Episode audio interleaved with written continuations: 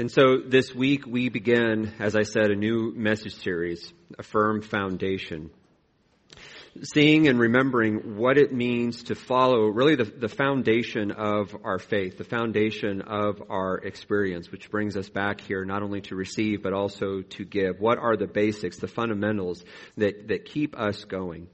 And so as we know, as our, as, as we age, of course, um, as we grow, as we evolve, our faith does as well. And so, uh, what we started with is much different, hopefully, uh, from where we are now. We have added on to it, but it is always important for us to time, from time to time, to remember where it all started, and how are those foundationals keeping us going, even as we grow, as we mature, as we change.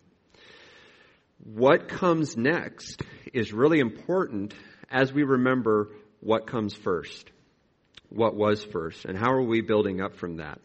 What is the strength from where we started? It's a lot like what Jesus said in the Gospels, talking about making sure that you know what ground you are building your house on. If you, if you build it on sand, it's easy to guess what is going to happen. And so it is always important when we start a new journey, are we building up from a strong, firm foundation?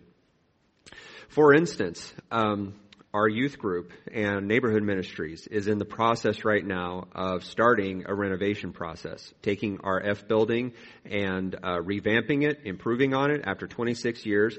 And um, where are we starting from that? So there's good ground there. Uh, it needs to go through some alterations. It needs to go through some changes and updates. But in the midst of that, we continue to remember this great, fantastic ministry um, that is now going through this next iteration. And with that, of course, as we all know from moving, um, it's just a lot of work. It's a lot of work to move. You've got to pack and you've got to unpack, you've got to sort and you've got to organize. And especially in Florida, like it's always 90 degrees, which makes it extra fun. Um, but then there's that awkward, almost kind of dating phase, right? As you get into the new place, you're not really sure uh, what it's like, and you, are kind of re-examining, like, who am I in this new place, and where did I leave that one thing, and oh, this is right here. And so, new beginnings can be hard because there's a lot of mystery, there's a lot of uncertainty. We're not really sure where this is going, and sometimes we may have that feeling, wow, it would just be nice to go back. It'd be nice to go back to what I knew. It would be nice to go back to what is familiar, what is common, what is routine, because this new thing is just, it's very vulnerable. But in the midst of that is that firm foundation. And so it is okay to remember uh, what it was like, not for the sense of nostalgia, not even for the sense of security, but to remember our origins and how God was in the midst of that even in the beginning, and thusly how God is going to be in this new experience, even if it doesn't seem quite solid yet. Because sometimes starting out is just that mysterious, uncertain time. So if we think about the slaves of Egypt, the Israelites, once they are freed, it is a very celebratory time. They are, they are free. But then there's this question so what now? What next? Where do we go? What do we do? Who are we if we are not uh, this thing that has been placed upon us for so many centuries? So going into something mysterious, what we don't know, um, for for the Israelites, it wasn't just about going to a new place. It was about seeing themselves as a brand new people. I mean, how long does it take to, to redefine, to re-see our identity? Maybe as long as 40 years? 40 years walking through uh, uh, the desert, the wilderness. Everything vast and open, not really seeing too many landmarks, just constantly, day to day, walking in this mysterious wilderness. And part of that was the mysterious wilderness of themselves. Who are they now that they are open to go where God leaves them? And so this is part of what God is trying to remind them. It, it, wasn't just about follow me to this great new place. It's also remember who you are. But even before that, remember who I am. And this is part of where the journey takes them through Deuteronomy, specifically Deuteronomy chapter 8. And I'll be reading from the message. So in the midst of their wandering, in the midst of the wilderness, they hear God's voice saying, Keep and live out the entire commandment that I'm commanding you today, so that you will live and prosper and enter and own the land that God promised to your ancestors. Remember every road that God led you for those 40 years in the wilderness, push, pushing you to your limits, testing you, that He would know what you are made of, whether you keep His commandments or not. Make sure you don't forget God, your God, the God who delivered you from Egyptian slavery, the God who led you through that huge and fearsome wilderness, those desolate, arid, bad lands crawling with fiery snakes and scorpions, the God who gave you water gushing from hard rock, the God who gave you manna to eat in the wilderness, something your ancestors had never heard of, in order to give you a taste of the hard life, to test you so that you would be prepared to live well in the days ahead. Don't forget. Don't forget who God is. Don't forget who we are. And looking at those commandments, it's important to remember some of these commandments are longer than others. So, for example, the very first commandment of the ten, right? You shall have no other gods but me. Now, it's much longer than that. Some of the ones after that are kind of these one liners don't steal, don't murder, honor your father and mother. The fourth commandment, though, is almost just as long as the first one. And the fourth commandment is remember the Sabbath and keep it holy. Six days you may work and do all your tasks, but the seventh day is a Sabbath to the Lord your God. Do not do any work on it, not you, your sons or daughters, your male or female servants, your animals, or the immigrant who is living with you, because the Lord made the heavens and the earth, the sea, everything in it that is in them, in six days, but rested on the seventh day. That is why the Lord blessed the Sabbath day and made it holy. Because it's not just about the day, it is about those who are observing and celebrating and resting. How much verbiage would it take for those whose identity for so long, through so many generations, was based purely on work? These are slaves who are now free and need to be told sometimes over and over again your worth and your value is not because of what you do, it is because of who you are, it is because of who I am. And so take that time to rest. Take that time to remember. Take that time to know that your work does not build who you are. What builds who you are is me, your God, who led you out, not just out of physical slavery, but out of mental, emotional, spiritual slavery. Take time to rest. Take time to remember. Going back to Deuteronomy, God continues If you start thinking to yourselves, I did all of this, and all by myself, I am rich, it's all mine. Remember that God, your God, gave you the strength to produce all this wealth so as to confirm the covenant that God promised to your ancestors as it is today. When we start thinking this is because of what I've done, it's mine, it's all mine, I'm rich, I think of Daffy Duck. Because there were those moments when he would be surrounded by, for whatever reason, lots of money or something that he wanted, and he would say, No, no, it's mine, it's mine, it's mine. I'm rich, I'm rich. If we're honest with ourselves, sometimes we have those moments. We have those feelings. Maybe not as enthusiastic as Daffy, but those moments when we think, well, I did this. I did the hard work. I put in the time. I put in the effort. I should get uh, this reward or this outcome. And if someone tries to take it away from me, I need to defi- I need to fight for it. I need to defend it because it's mine. I built it. So we have this tendency to focus um, on our own productivity, our own wants, and to some extent that's okay. It's okay to, to be proud of the accomplishments that we have made. It's okay to get to that place that we have been working for for so long. What starts to, to make it disconnecting is when we think we got there all by ourselves. That no one helped us along, no one guided us, no one supported us. It was just ourselves. Life is really challenging. I know that's kind of an understatement, but what is important in the midst of these challenges is to remember that we do not have to go through them by ourselves.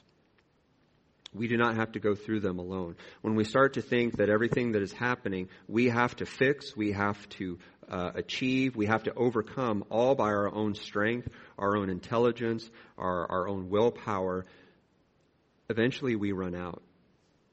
We run dry. In the midst of this, how are we remembering God? How are we remembering God's peace, God's presence, God's guidance, God's direction? How are we looking, as someone said, the big questions in a culture of fast, easy answers? Because the fast, easy answer is just pull yourself up by your bootstraps. Just keep going, keep pushing. Eventually, you'll get there, and you'll be stronger for it. You'll be better for it. Whereas Jesus says, set all that down and follow me. Remember, I told you about the third grade, uh, third graders getting their Bibles. In a way, we sort of reaffirmed our covenant with each other, which is a lot of what we do when we welcome new members or we celebrate baptisms. We remember the covenant that God makes not just with the individual, but with all of us as part of the community. We reaffirm our covenant with each other and with God to remind us that we are not alone. Then in the midst of this individual or group of people taking that next step, so do we take that next step because we might remember, whether it's physically or even spiritually, when that community was there to support us. And we experience this kind of full circle season. This helps us to remember who we are. How has God shaped your identity?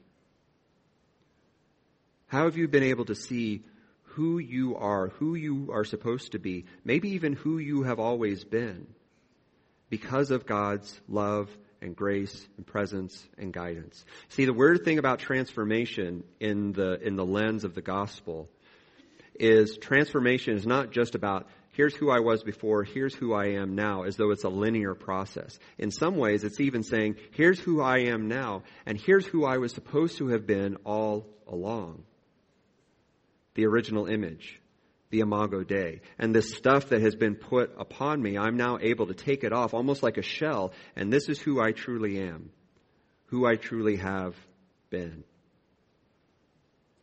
Who are the people in your life who have made that happen for you? Who have helped you to see, to understand, to celebrate, to love who you are? In the movie Inside Out, we see this character, Riley. Riley is a 13, 14 year old girl who has just moved to a new place, going through all the awkward stuff of moving not just to a new house, but to a new school. And in the midst of this, we see that her mind is personified by these different characters. These characters who represent her personality, you know, joy, sadness, uh, greed, indifference. Um, but we also get a window into her imagination and that some of the characters that she developed when she was a child, some of these imaginary friends. One of them is Bing Bong. Now, Bing Bong is kind of like this fuzzy pink elephant who cries candy and uh, has a magic uh, wagon that is powered by rockets. And the fuel is singing. And so when these characters in her mind and her imagination get lost and are trying to find their way back, Bing Bong uh, comes out of this childhood memory and is helping the character Joy uh, get her uh, to where she is supposed to be to help Riley. And they try again and again and again, and they just can't do it until finally Joy, the embodiment of joy, wants to give up. And Bing Bong says, Come on, we're going to try it one more time. And so they get into Bing Bong's wagon because Bing Bong knows the reason that they can't get over this hill, this obstacle, is because there's too much weight.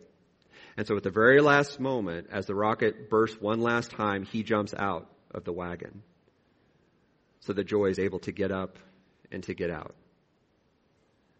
And as he fades away, he's waving at her so happy and celebratory that she was able to make it. Who's your bing bong? Who is the person or persons who have, over the course of your life, whether it's once or a thousand times, helped you to get up and to get out. In some ways, maybe Pastor David has been that for some of us.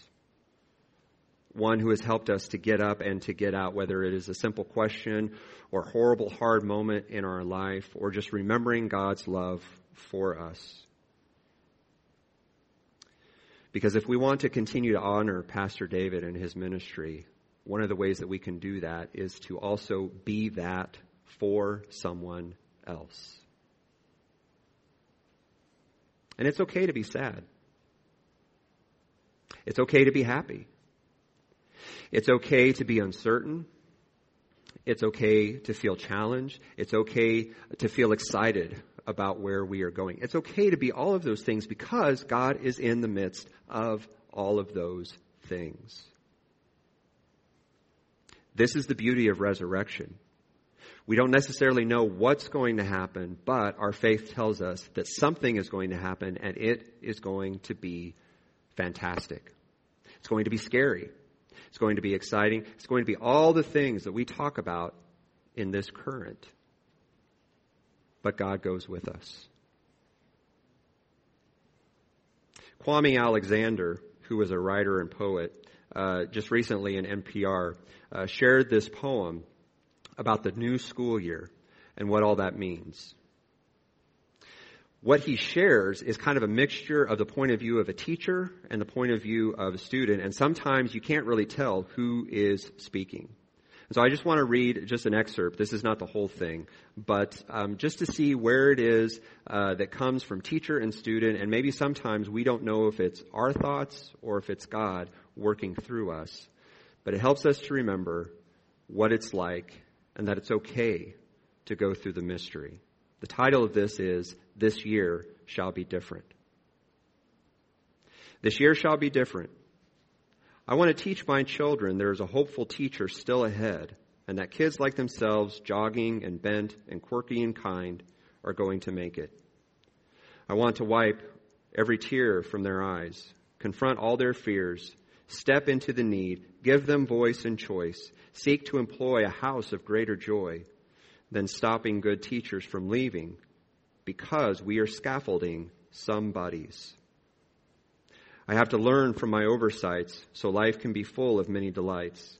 I have a great many doors to open, lessons to plan, make them engaging, kids to care for, to make them feel welcome, communities to build, make them feel safe this year. I will smell the grass and the leaves, breathe the air that blows through the trees, take a step back and realize that I also have myself to please this year. I try to make many quick decisions and try to be hopeful to avoid any mental collision. This year shall be different. I will thrive because, because I want to show that they are worthy, that no skin, muscle, heart, mind, or way of loving makes them any less worthy. That the world is full of beautiful variety, that the loss of anyone is grievous to all, that listening is a gift to the other, that speaking is an act of courage, that believing is as vital as breath, that discovering is more important than knowing, that loving is more important than being right. But if I had to choose just one thing, I think I would be happy if I could just be with friends and somehow, some way, find myself again. God is in the midst. God is in the midst of the certainty, and God is in the midst of the mystery. God is in the midst of discovering and knowing. God is in the midst of loving so that we do not have to focus so much, so often, on just being right. Let us remember what God has done, what God is doing. And not just for us, but even more importantly, with us. So, what is God doing that maybe we could partner with? That maybe we could be sidekicks? And in the midst of this, how is God lifting us up and out? We remember what came before. we look to what lies ahead, but we move forward now, knowing and believing, living into God walking with us, but also us walking with God. Because when we arrive, we will arrive with God.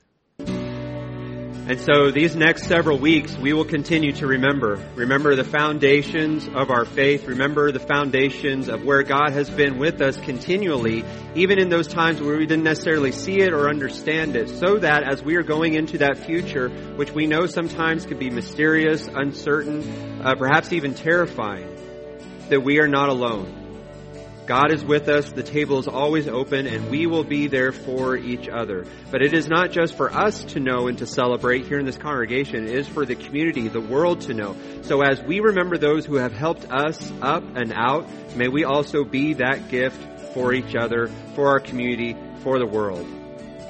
And as God goes, may we go with God in grace and peace. Amen.